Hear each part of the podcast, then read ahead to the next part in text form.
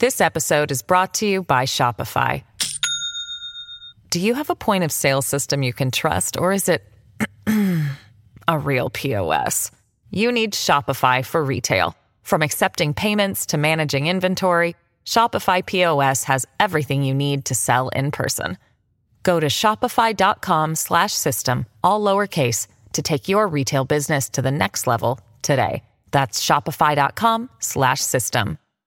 Hello, everybody. This is Marshall Poe. I'm the editor of the New Books Network. NBN listeners like to read books and buy them. So we thought we'd tell you that right now, our friends at Princeton University Press are having a remarkable site wide sale. You can get 50% off books, including ebooks and audiobooks, with the code 50, F I F T Y, at checkout until May 31. You can save some real money on Princeton University Press books. I encourage you to go there and check it out. Welcome to the New Books Network. Hello, and welcome back to New Books in Law, a channel on the New Books Network. I'm Jane Richards, and today I'm speaking with Michelle Goodwin, author of Policing the Womb Invisible Women and the Criminalization of Motherhood, published by Cambridge, University Press earlier this year. Michelle Goodwin is an author, advocate, professor, and social commentator. She's a Chancellor's Professor at the University of California. She's an elected member of the American Law Institute and elected fellow of both the American Bar Foundation and the Hastings Center. Her commentary has appeared widely, including in the New York Times, the LA Times, Politico, Forbes, Ms. Magazine, and Huffington Post. She's also a prolific scholar who's published widely. She's written two previous books, including Black Markets, The Supply and Demand of Body Parts, and Baby Markets, Money and New Politics of Creating Families. Today, I'm going to speak to her about her latest book, Policing the Womb. Michelle, welcome to the show. Thank you for having me on. Now, just to get started, can you tell me a little bit how you came to write Policing the Womb Invisible Women and the Criminalization of Motherhood? This book comes about out of about a decade's worth of research, but the the earliest thoughts about it were probably even 10 years before I began writing it. I began to notice that there were women being criminalized and punished because of the conduct, um, their conduct during pregnancy. And this just simply didn't hold up. Much of it was unconstitutional, invasions of privacy. And I noticed overwhelmingly these women were poor and they were often African Americans. And what I mean by example are cases where a woman would have a miscarriage or a stillbirth and she would be charged with murder and pushed into taking a plea deal that could be 10 years or 20 years, or women who were arrested while giving birth, shackled and chained, uh, pushed out of hospitals, all because they had admitted to their doctor that they had a drug dependency. And what was notable in so many of these cases were the direct differences in terms of how women of color were treated by their medical providers versus white women. That is to say, at some of the very hospitals where uh, Black women were targeted by their nurses and doctors because of their drug usage.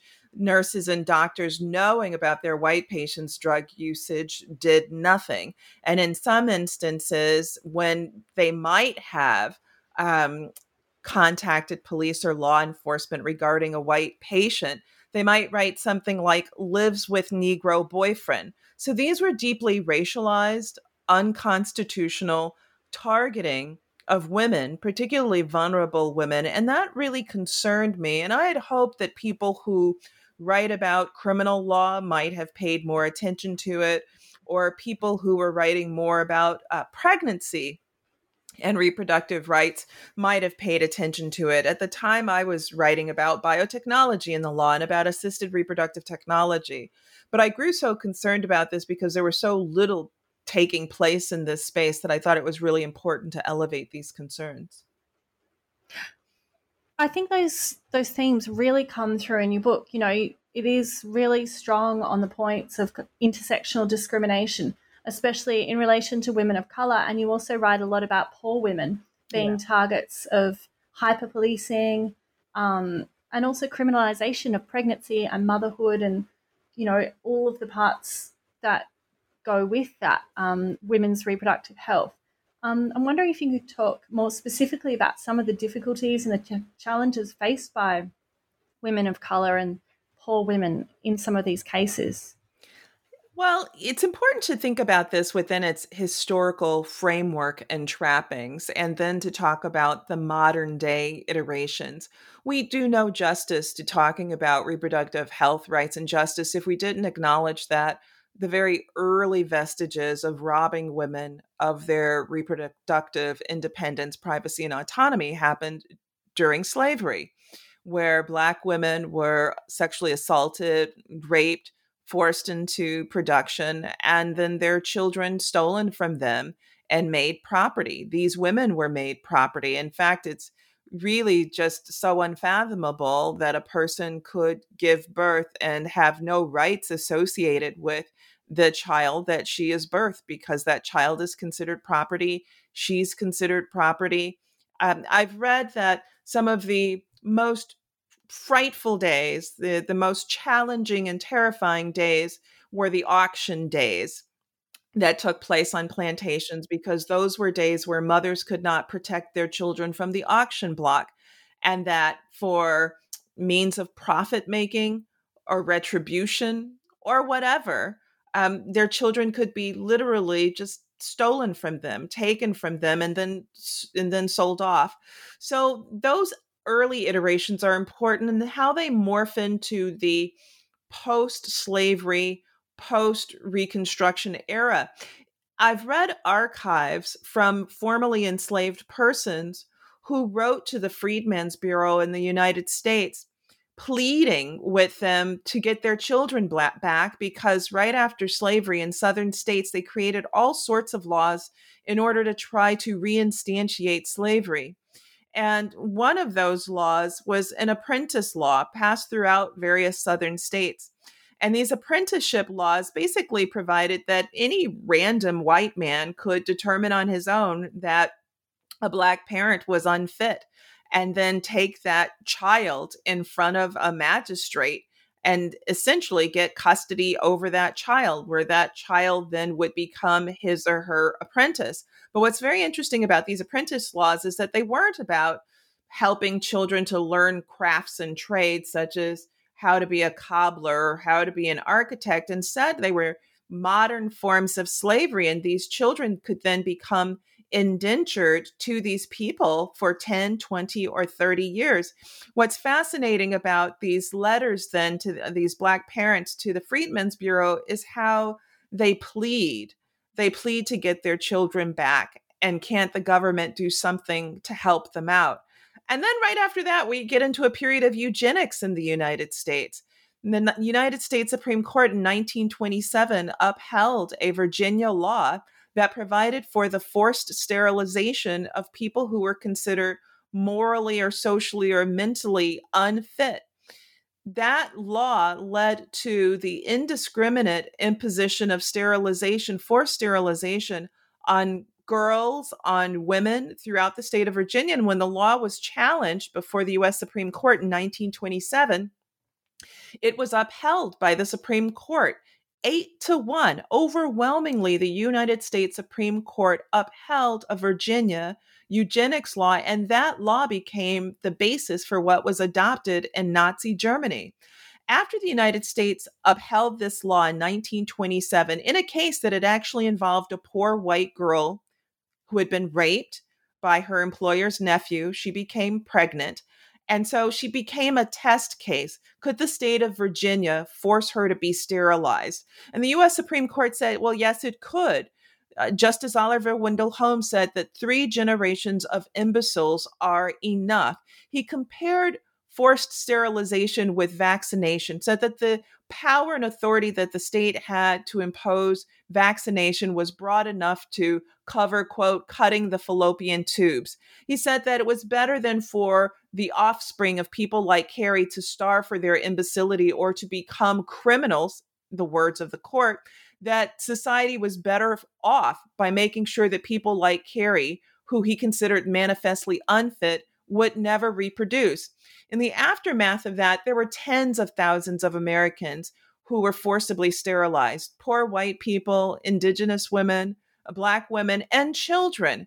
You know, there are records of young kids as, as young as 10, 11, 12 years old who were coercively sterilized under these platforms. So that gives you the historical perspective. And the modern version of it is just as creepy, uh, just as inhumane, just as unconstitutional as I would say. And I'm happy to describe some of the contemporary cases if you want. Yeah, no, please do. Because I just reading it, I was just so shocked. Um, somewhere like the United States, that this kind of thing is is it, not just that it went on with the part in the past, but it's it's still you know there are still kind of it's going on in different forms somewhat. That's so if right. you can elaborate, if, yeah, that'd be because I, I just couldn't believe it as I was reading it. I'd you know have to tell someone like, can you believe this is still going on? So yeah, if you can elaborate, please. Well, I this is exactly why history is important because these are not platforms that come out of thin air. So, to make this connection, just think about this. In the United States, it wasn't just for a day or a few days or a week that a system of human bondage and slavery persisted. It wasn't something where people practiced it for a month and said, This is horrid how in the world can we put metal shackles around a two or three year old's neck? How can we snatch a child nursing from its mother's breast and sell it off? But no, people were satisfied in doing that, comparing these children to pigs and goats and chattel of the field, justifying it. And so when you think about an enterprise like that, that doesn't just last an hour or 24 hours or a day or seven days or a month or a year, but the years that flow into decades and the decades that flow into centuries with people making justifications as to why this woman does not deserve to be treated in a dignified way, why this woman lacks a moral capacity, why this woman lacks an intellectual capacity, why this woman needs no regard from the state or anyone else, why this woman, as the Supreme Court said, in a very famous decision, Dred Scott v. Sandford, that Black people were never intended to be citizens and that they were always meant to be property. Well, if you actually take from that how the Supreme Court viewed not just Dred Scott, but he was fighting for the freedom of his two daughters and his wife, then should we be surprised by the contemporary efforts in these very st- same states that used to uphold slavery? I mean, if you look at it, in states like Texas, Mississippi, Alabama, North Carolina, South Carolina, a number of these states, which are the former slave states, are states that have imposed conditions on women that disregard their humanity, privacy, and autonomy. So that you have in Texas the case of Marlise Munoz. In her case, uh, she was rotting, she was dead, she was brain dead. Her family wanted to take her off of life support, but she was pregnant. And the state of Texas said that so long as she was pregnant, they held control over her body, basically rendering her to the status of chattel. And even as her skin grew hard and the stench of her body uh, continued to proliferate through the air, the state would not give up. And it was finally after the family challenged the state in a case that went to the courts where a judge said that she could be removed from life support. But by this time, it was over two months that the family had been subjected to her body rotting, to not being able to treat her with dignity, all for the state wanting to take control and ownership over her uterus, over her body, and over the fetus that she was gestating. Or we could look in uh, states such as um, you know North Carolina and South Carolina, where there have been women who've been prosecuted uh, because of having used drugs during their pregnancy. Um, and in these ways, you have states such as in the case uh, involving Regina um, McKnight being prosecuted for having a stillbirth or in Mississippi with the case of Rennie Gibbs, a 15 year old who had confided in her doctors that she had all sorts of struggles in her life. And by the very fact that she was pregnant at 15, there are statutory rape laws in that state. Now, whether she had consensual relations or not. The state legally finds that to be statutory rape, but the state had no problem with charging her with murder for her miscarriage, her stillbirth. Or you can look at um, Indiana, the case of Bei Bei Shuai, a person who had wanted to be pregnant, but in the uh, days shortly before Christmas, um, some years ago, um, her boyfriend rejected her, threw money at her, and told her that he was leaving her. So she attempted to kill herself. She survived. The fetus didn't. But in the state of Indiana, the prosecutor then sought to charge her with first degree murder. In a case where there was no moral compassion whatsoever, was very interesting is that the state also sought to use a law that was intended to protect pregnant women during uh, their pregnancies from domestic violence these laws recognize a personhood in the fetus for the purpose of protecting women during their pregnancy. It turns out that when women are pregnant, they stand a risk, a significant risk of domestic violence. And it's very interesting to note the way in which states have sought to address that domestic violence, not as don't beat up women while they're pregnant, let's protect pregnant women, but instead, there are some states that passed laws that are infanticide laws that go to the fetus. Well, what's very interesting in unpacking the Bei Bei Shuai case is that if you look at other Indiana laws where they used these kind of infanticide laws to prosecute people, you find that in a case where a guy stabs his girlfriend multiple times um, in her pregnant womb, um, he, the prosecutor sought three years for that death in, in in that case involving the fetus. In another case that involved a bank robber um, who uh, shot a woman twice in the uterus, she was carrying twins. A prosecutor sought five years, how the value of the fetus was regarded in terms of criminal years. But it was very interesting in Bei Bei Shuai's case, where the prosecutor wanted her to be incarcerated for more than 40 years in the case of her attempting suicide. And so you see these gross disparities in terms of how prosecutors then target these pregnant women in ways that are deeply inhumane and that all seem to just uh, d- for a desire of retribution um, against women. And so those are some of the ways, but there's so many others. Right now in California, there's a case where a prosecutor is is seeking to prosecute a woman because of her conduct during pregnancy. And these are cases that you see in former slave states, but you also see in some non-slave states. And you also see doctors who threaten their patients with arrest if their patients refuse to have C sections. Now, C sections can be very dangerous for pregnancies. This may be one of the reasons why the United States has such a high maternal mortality rate because of the dramatic increase in cesarean sections, but many doctors find them to be convenient. They're the kinds of things where a doctor can schedule the delivery with precision. Once the patient in at 2 p.m. and the procedure is over by 3 p.m., and the doctor can go off to another patient or on vacation, as has happened. But when there have been women who've resisted and have said, no, I don't want to do that. I actually want to have a natural birth, what have you. There have been women who've been threatened with arrest by their doctors. And so it's a very chilling time that deserves serious attention in the United States.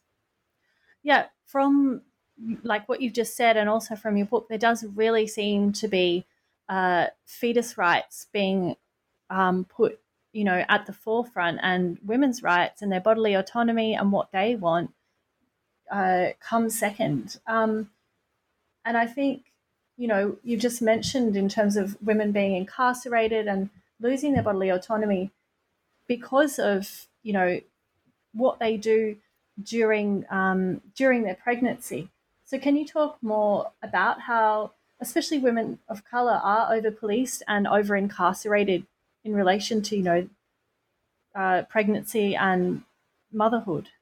Well, this over policing extends again from slavery itself. And it's really important to note that because, as I said earlier, these we're living within the vestiges of systems that were designed this way It's not as if these are wholly new designs. There are some new laws that are being crafted these days.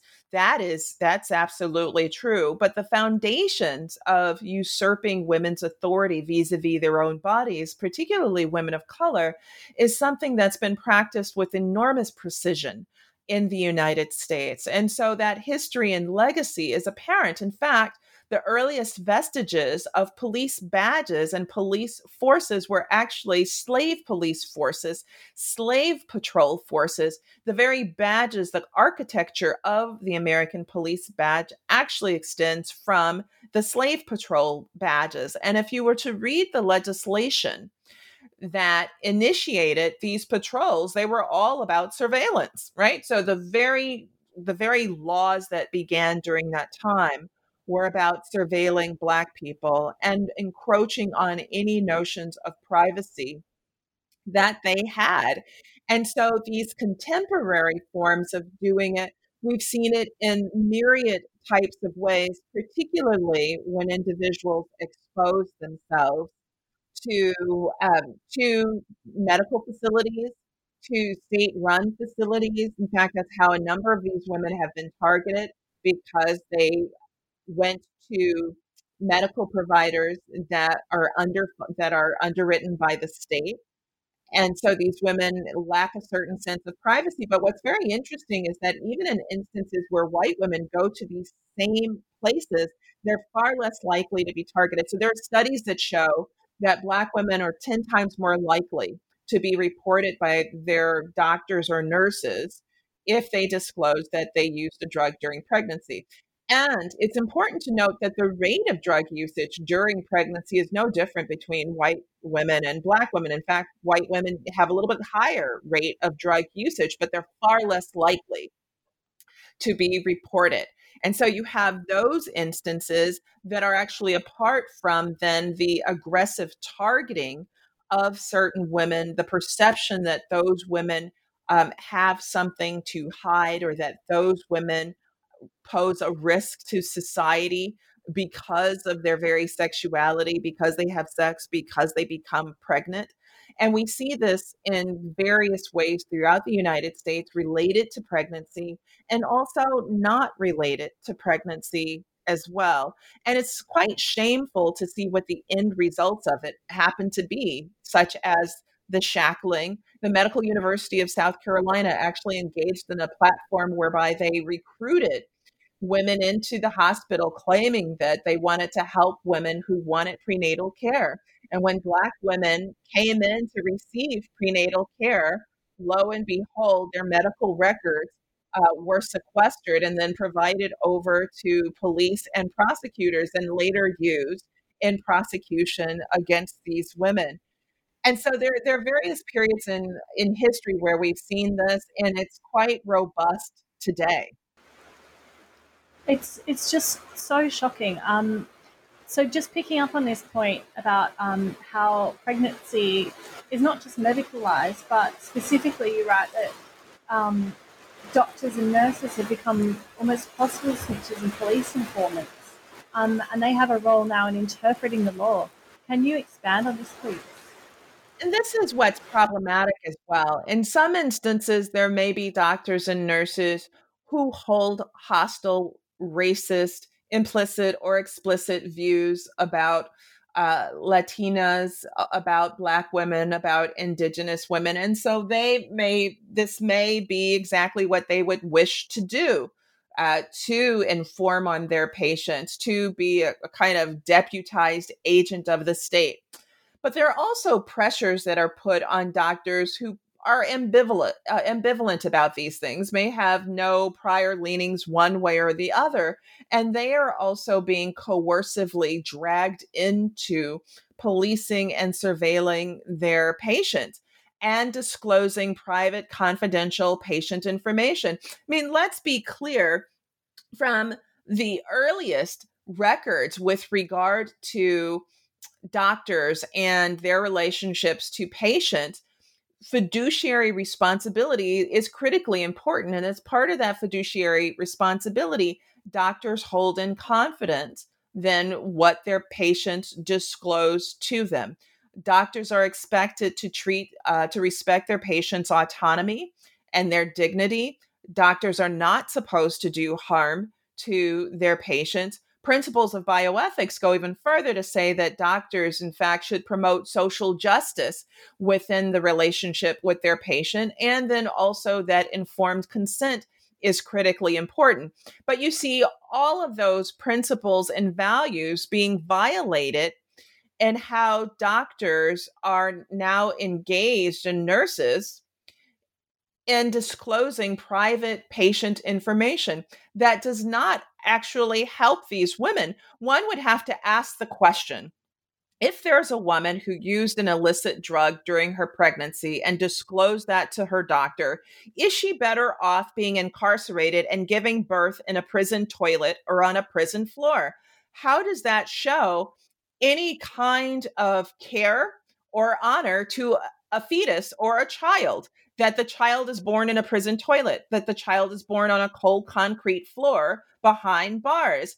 And so, even the kinds of justifications that are held up to legitimize these actions really are prurient and they're really reckless. And they come from a space that's not healthy, a space that in 1942, the US Supreme Court in Skinner v. Oklahoma would have said is actually a space of evil in that it targets unconstitutionally certain classes of people. And a real concern is that once these platforms and practices start, that they end up harming everybody. I mean, once you set a precedent in these spaces to harm Black women, then the harm can be for anybody. So you think about the state of Wisconsin.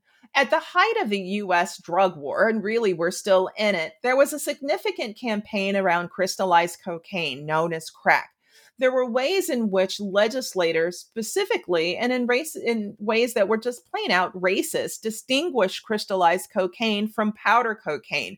None of this was based on any science, but it did drive legislators to make quite significant distinctions in criminal law based on whether one was caught with five kilos of cocaine versus a gram of crystallized cocaine.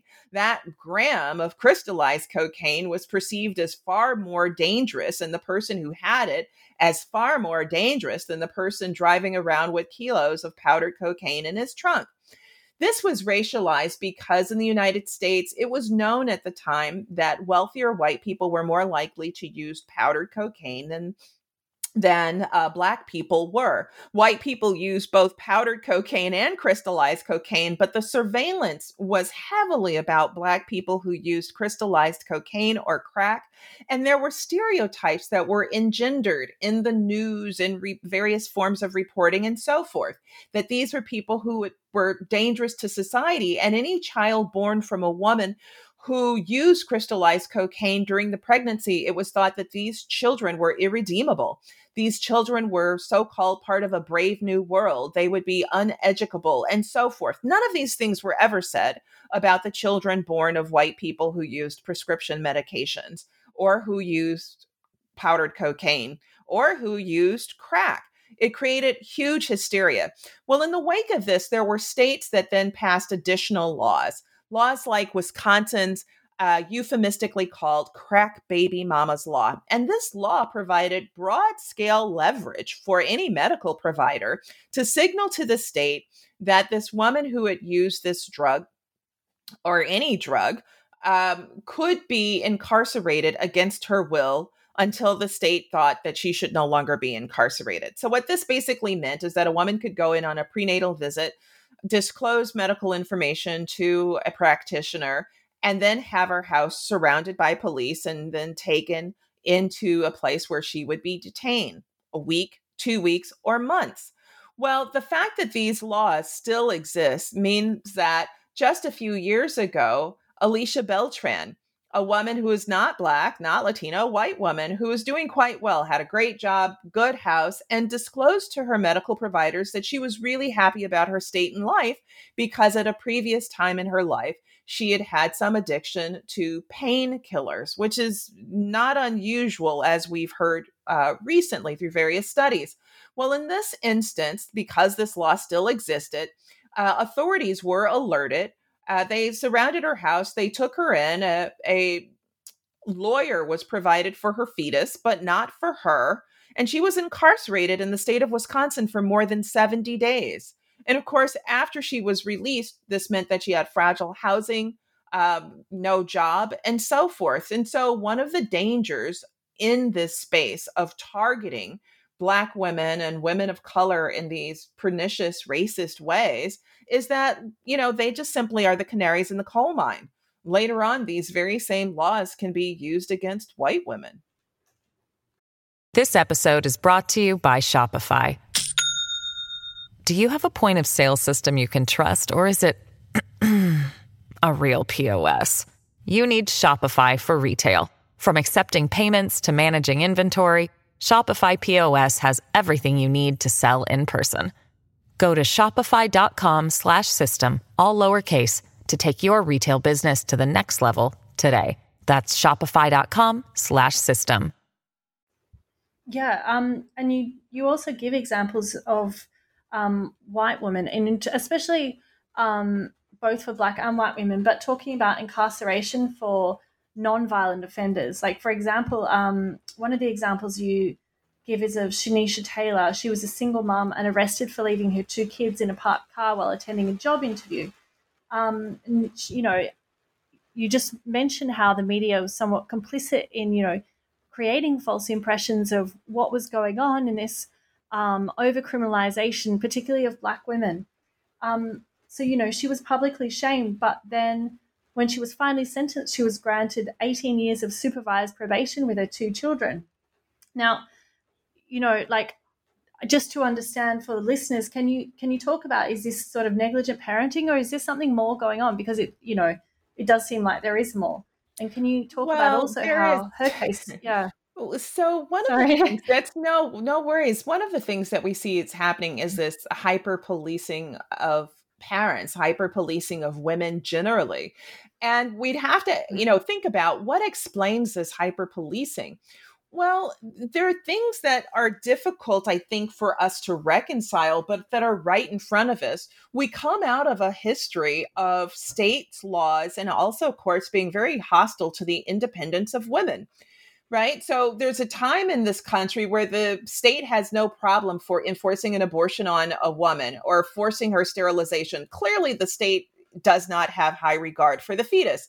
This high regard for the fetus comes about when women finally gain independence. Women are finally able to attain education. Women are competing for the jobs that men are competing for. And then suddenly you see a number of platforms that then challenge uh, women's ability to be in these spaces. And one of the biggest ways of challenging that is through her uterus, right? It is going after the fetus and now holding the fetus in high regard when the state has never done that. And the state doesn't do it outside of her pregnancy, right? So the state before before Roe v. Wade never seemed to have any kind of regard per se about the fetus, especially in an era of eugenics, which didn't just take place in the 1920s.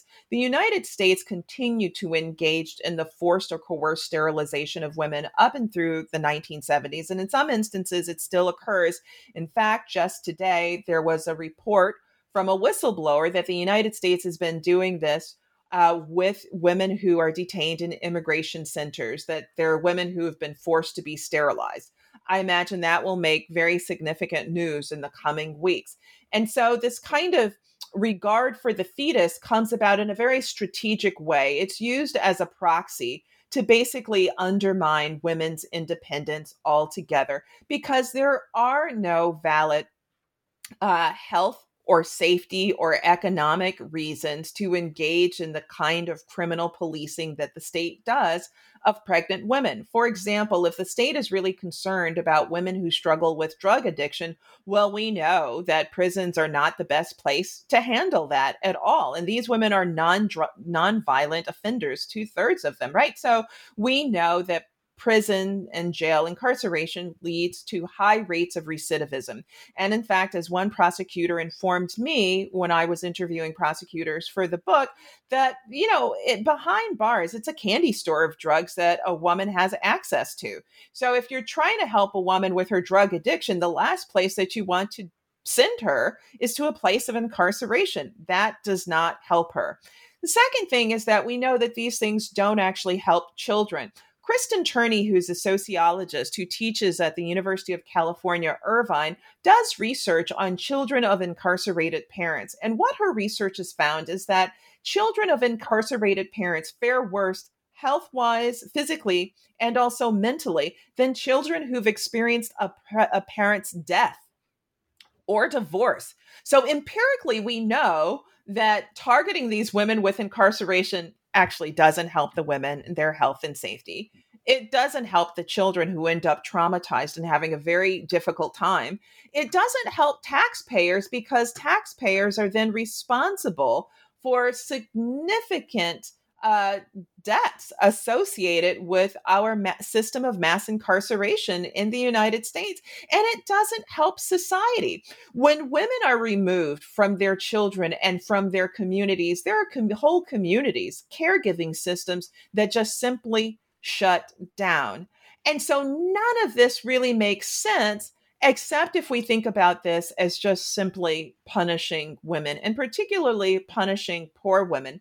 Because let's be clear if the state is really concerned about women and their poor women and their illicit drug use, then the state is carving out exceptions because the state is not concerned then about wealthier women and their prescription drug use. If you actually look at the toxicology of these drugs, they're not far different. It's just that poor women don't have doctors, they don't get prescriptions, and sometimes the drugs that they get are cut with a variety of things. Some of some of it may be innocuous, um, such as baking powder or baking soda, and some of it can be absolutely dangerous. But here's the thing that we know: we know that OxyContin is dangerous we know that Demerol can be dangerous. Any prescription medication that's not taken in the ways prescribed can be dangerous and can be dangerous even if they're taken in the way prescribed.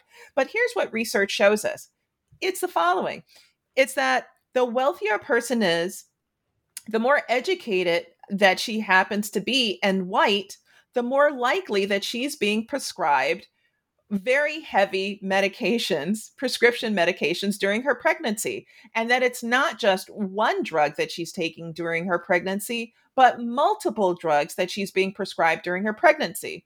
Now, this is not in any way to um, to demean or make targets of those women.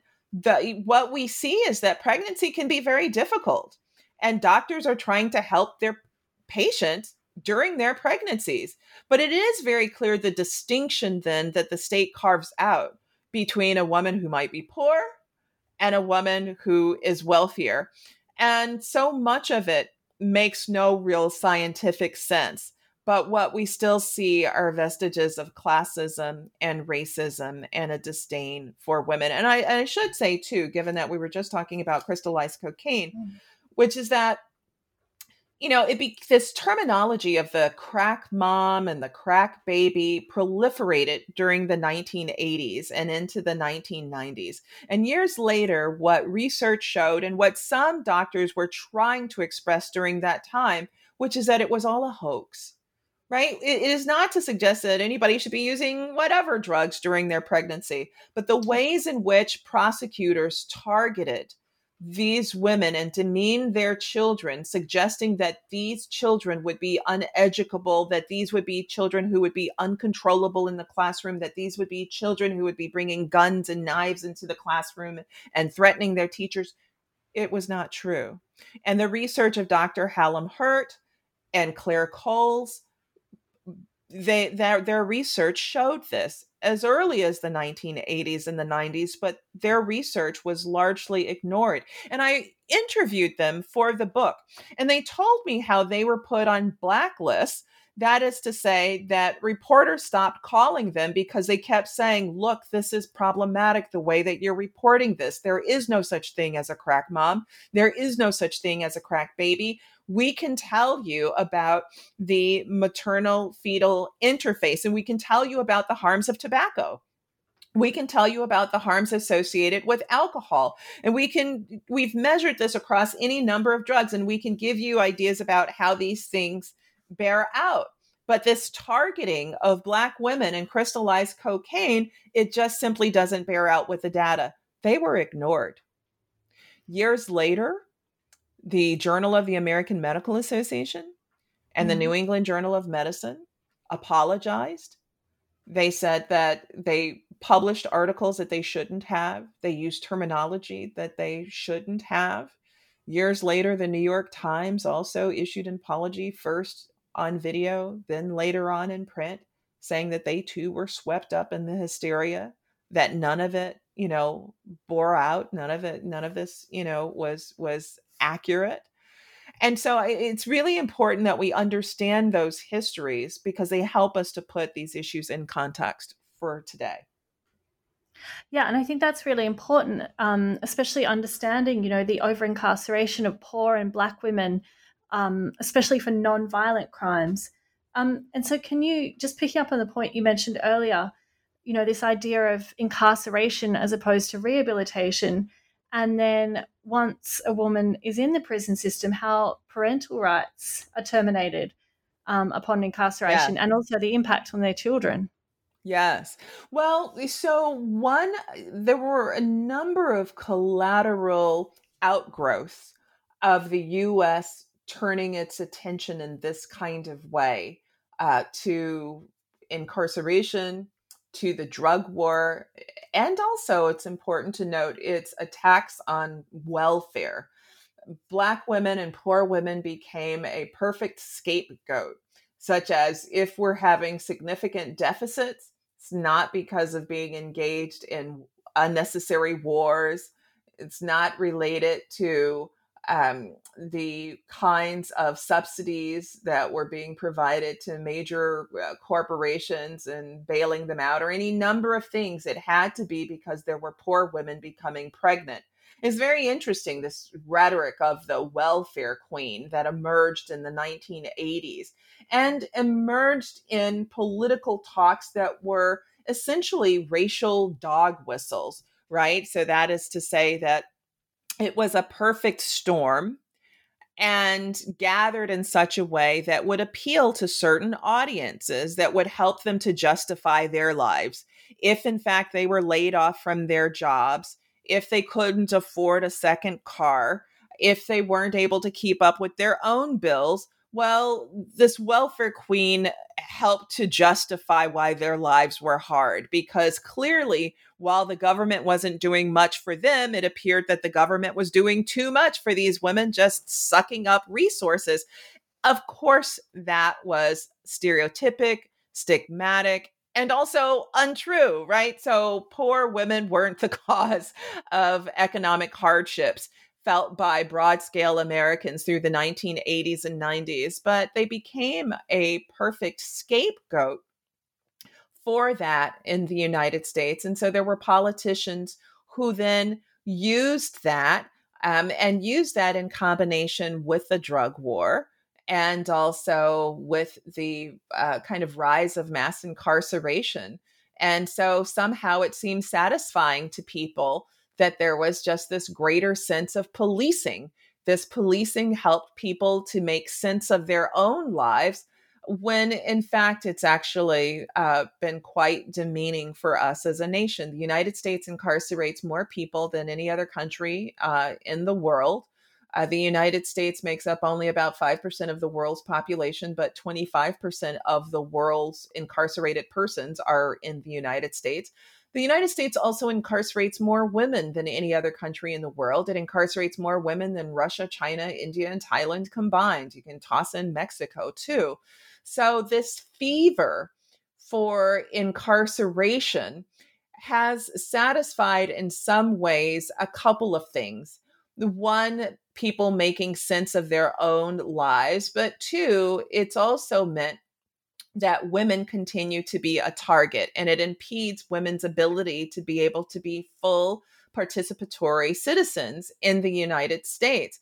Women get targeted in ways that men simply do not. And they get targeted in ways where it's actually very difficult for the state to actually prove their case. So, for example, in cases where a woman has a miscarriage or stillbirth, certainly the criminal law should not be involved in her pregnancy. The criminal law shouldn't be involved in women's pregnancies at all. But to the extent that the criminal law has been involved, it's been suggested that if this woman has disclosed that she fell down steps, as in one case, which didn't lead to a miscarriage, but she was arrested anyway because she told her medical providers she slipped down the steps. Medical providers saw this and police as an attempt at an abortion, right? Or in other cases where a woman might have a miscarriage. Well, here's the thing just simply being poor means that there are tremendous risks to a pregnancy even if a person hasn't smoked marijuana during her pregnancy or used methamphetamine or something like that. For example, what we do know is that the majority of poor people of color in the United States live near toxic sites. If you're a poor woman and you're working agriculture, you're working in pesticides. If you're a poor woman living in Flint, Michigan, you're probably exposed to the uh, high, very high levels of lead in your water. These are things that cause miscarriages and can cause stillbirth, but nobody's targeting corporations. Nobody's going after the state saying, why are you not cleaning up these spaces and making sure that people have clean air and clean water? Because when these women are having miscarriages and stillbirths, it's far more likely that the environmental conditions under which they live and work are those things that are interfering with their pregnancies. But there you, you won't find a prosecutor or a lawmaker making an intervention in this way. But you see across the United States these interventions against women because of a miscarriage or a stillbirth. Yeah, you it really does seem to be a sort of fever of incarceration. Um, and in a later section of the book, you write um, it seems to be almost part of like official state policy that it uh, extends even beyond the borders. It, it was just um, it was so shocking and so surprising. Um, so, for example, you write about how American policies with regards to limiting access to abortion actually extends to its foreign policies as well, especially, yes. especially yeah, in terms of how aid is distributed. I just I just was in shock. I can you explain this a little bit to the listeners, please? Yes. So so many of these things operate in plain sight, but also in shadows, right? So yes, U.S. Supreme Court eugenics, 1927. You could look up any Supreme Court case, and yet invisible because it's just the things that people wouldn't believe. So in 1980, Ronald Reagan signed into law a policy called the Mexico City uh, policy and agreement, and what it relates to um, happens to be what we call a gag rule. That is, a country that's receiving U.S. aid is then not able to utilize that aid for reproductive health care services such as abortions. But it goes beyond that because it is also that people who um, would otherwise nurses or doctors want to inform a patient about abortion being a healthy option, such as right now you're having a miscarriage that could cause you death. You need to terminate this. They can't say that. That's the global gag rule. If you take our money, then you can't talk about abortion. You can't mention it in the clinical setting.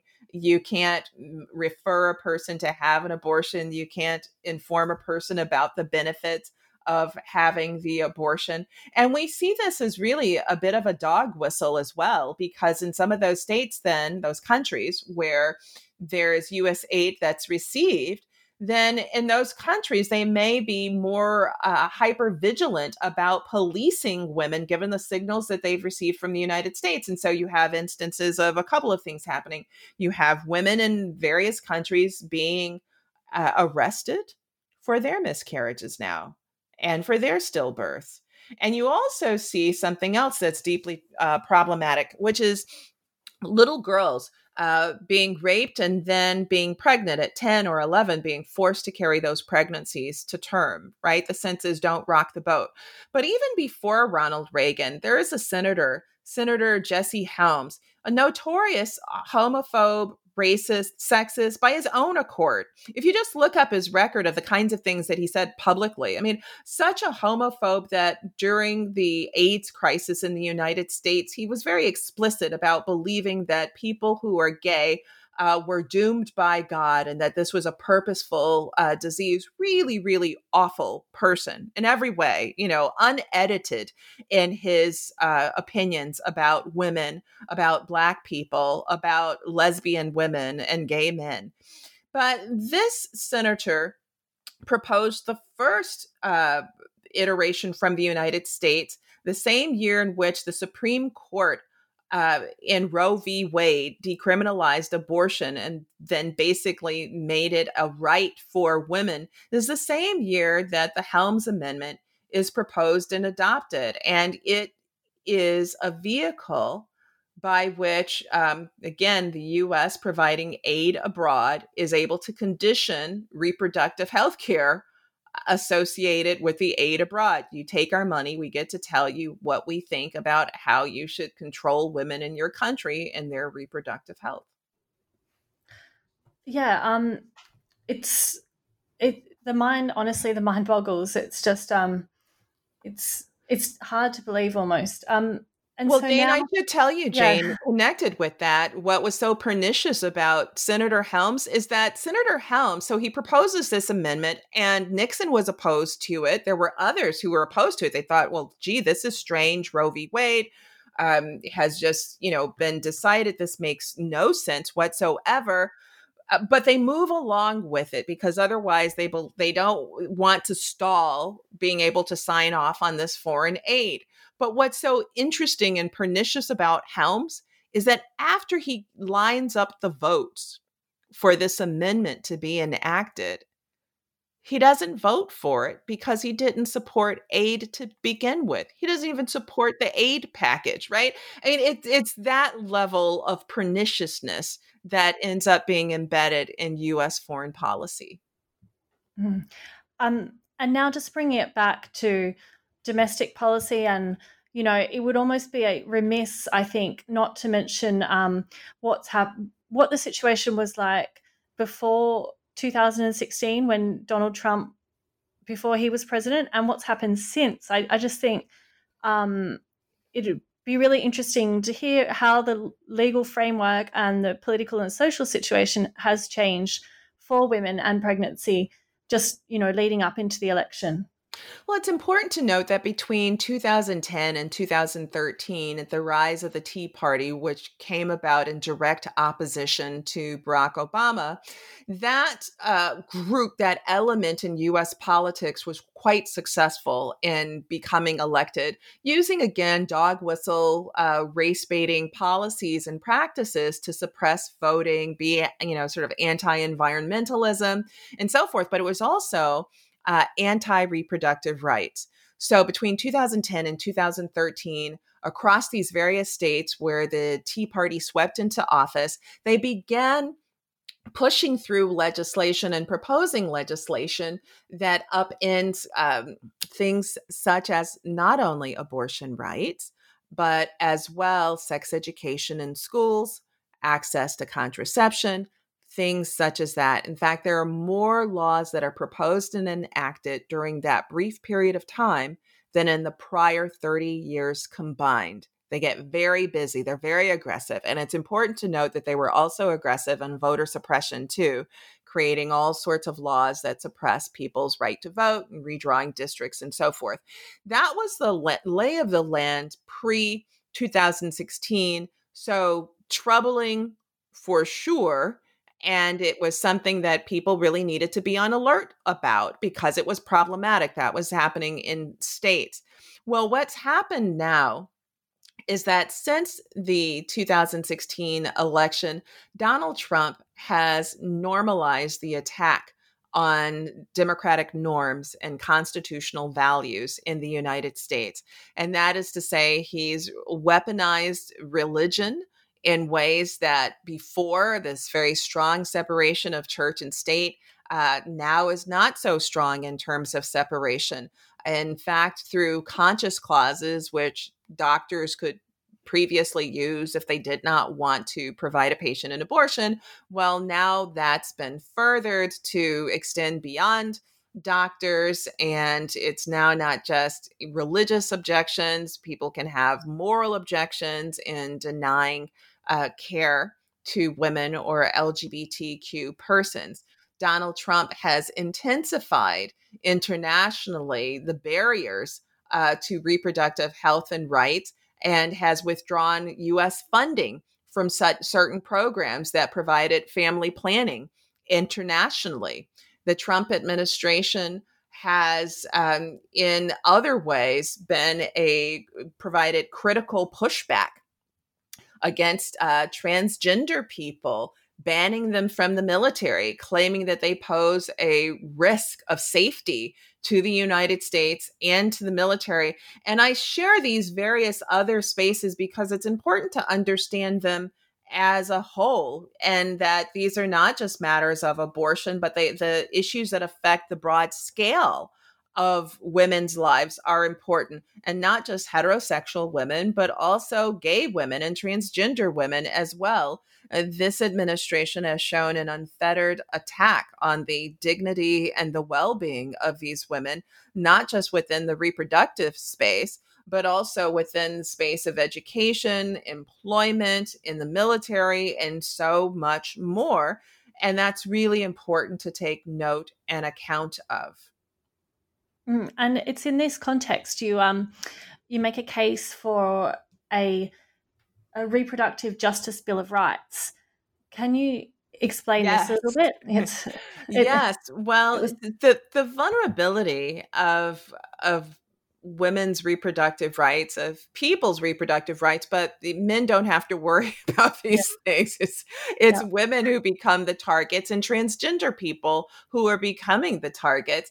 And so if we are to lift up the dignity, the equality, the autonomy, the privacy of women and to do that in a way that is meaningful and robust, then perhaps what we should have is a Bill of Rights that explicitly does so because the one of the key spaces where women's dignity happens to be undermined, threatened, and harmed by the state happens to be in the reproductive space. And it's from A to Z.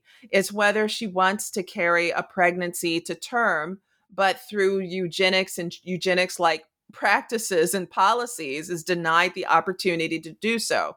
If she wants to terminate a pregnancy, which is very sensible because a person is 14 times more likely to die by carrying a pregnancy to term than by terminating it. So, abortion, not only is it a legal right, it actually is a medical right in that context. Um, and so, even that then comes under attack.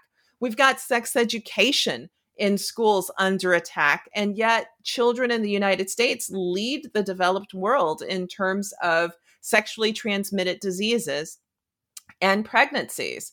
And so, if you go down the list of the areas in which these attacks actually affect people's civil liberties and they affect people's health, then really there's urgent need for ensuring and buttressing the rights in these spaces and paying close attention that these are not just protections that are needed for heterosexual women, but also for LGBTQ communities as well.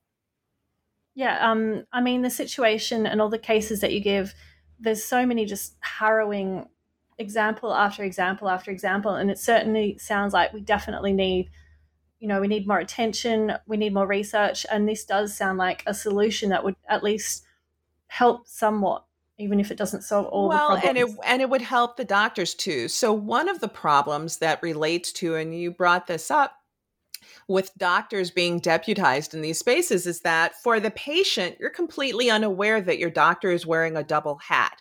In any other instance, when the police are targeting you, they have to disclose that they are targeting you and they have to disclose. Um, they have to provide, you know, you with your Miranda rights. That means just, you know, letting a person know anything that they say or do may be used against them later on in criminal litigation, etc.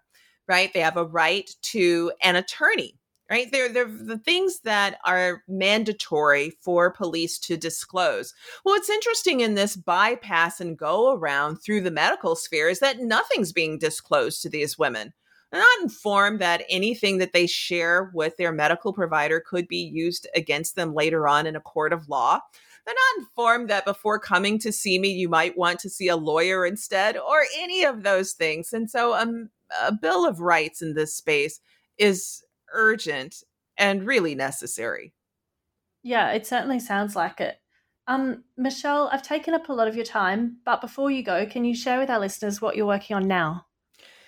Well, thank you for that. So, at this time, I'm working on issues that relate in this space and also that take us back to the time of slavery in the United States. So, I have a book that I'm working on involving the 13th Amendment so that we can take a clear look to see about the ways in which the uh, enterprise of slavery continued after 1865. The 13th Amendment, which abolished slavery in the United States, actually has a punishment clause. And so it's a bit of a loophole because that loophole says that slavery may continue against a person so long as he or she is convicted of a crime. And we've been talking about that over mm. this past hour. Yeah, I mean, it sounds like a more essential work that we really need at the moment um, in the landscape that we're living in. Um, so true. Yeah. Michele, um, thank you so much today. Her book, uh, Policing the Womb Invisible Woman and the Criminalization of Motherhood, is riveting. I honestly, I couldn't put it down it was eye opening, it was engaging, and it honest it was harrowing, but it's so essential. It's you know it's something everyone really should read. I've been with, speaking so with oh thank you, it was great. Um, I've been speaking with Michele Goodwin, and I'm Jane Richards. Uh, Michele's new book was Policing the Womb Invisible Women and the Criminalization of Motherhood. It was published by Cambridge University Press in 2020. Michele, thank you for your time. Thank you for having me on your show. You've been listening to the New Books in Law, a channel on the New Books Network.